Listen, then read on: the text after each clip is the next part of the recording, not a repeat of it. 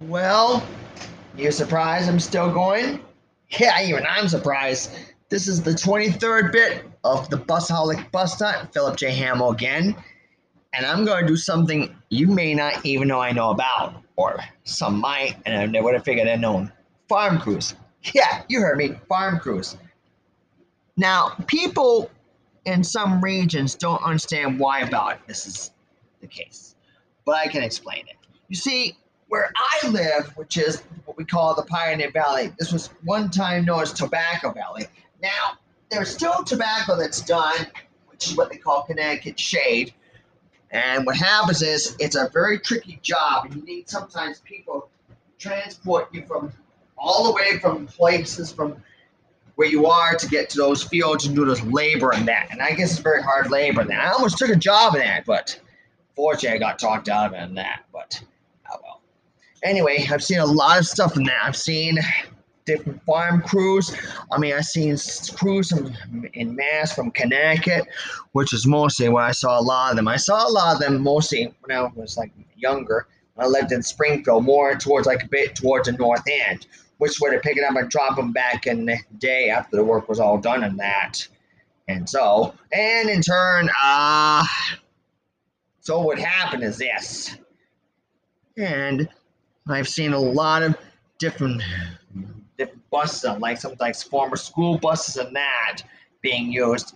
I mean, and even so, even in this area, you still see sometimes some of these farm crews, like from Connecticut. One time I saw a little bit go over at the one of the local places in, in the center of town, which is they call Feeding Hills, which was a mini bus, but it was like a diesel. And even one time I saw a farm bus driving up 91 towards the fields of tobacco, tobacco fields in Connecticut, going up 91 north. or maybe it was coming off from the airport, maybe going to the airport. I don't know what it was, but anyway. Also, I even seen a few other farm crews, and even so, even by one of my groups and such such on Facebook, I saw one group, Manta, which was a Michigan bit, but it seems like they're fair bunch of spread about the country and that. My most recent seeing of one of these crews was he was going down Interstate 91. He was about to hit Hartford. Unfortunately, I was listening to music. I couldn't have my, I didn't have my photo thing on my smartphone ready to go. I wish the hell I got him in that, but as it is, you see many farm crews in that, some portions of the country. I mean, you see big ones, you see little ones. I mean, you see someone like school buses are like purpose built uh, buses and that. I mean, not really school bus per se, but they don't really have the school bus thing on it. But they have like the thing of a school bus platform. They have like the luggage underneath and that. They obviously don't have restrooms, of course, anyway, which is a given. It varies what it is. I mean, some of these ones do have DOT and that stuff. It'll vary upon which one it is, of course. Every state has its own different protocols and that. I mean, let me tell you something. Many years ago, I heard of a bad accident in Florida where it was a crew that was not really up to par. I guess his bus was buses were not up to darn par, and he blew a light and got into a traffic accident, and unfortunately, it was a bad one. You can probably look it up in the files. It was like a few years ago, in the 2000 or 2010 or something. I don't remember what it was. But a lot of those crews, when I hear that stuff, oh, that shit fucking pisses my ass off.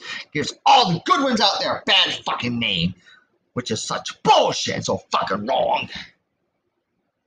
I mean, there are a lot of good people who do the stuff right, but some of these ones who cut corners and do a shit deliberately wrong, those are the ones I cannot fucking tolerate or stomach at all. Some of those dudes need to be hung by their balls if I private with barbed wire. Yeah, hang them from a tree with barbed wire. Ow. But hey, you know me. When I see shit like that, I call it as is. I call spades spades. You knew me for that. I mean, there's a lot of good ones that are still good. I mean, don't get me wrong.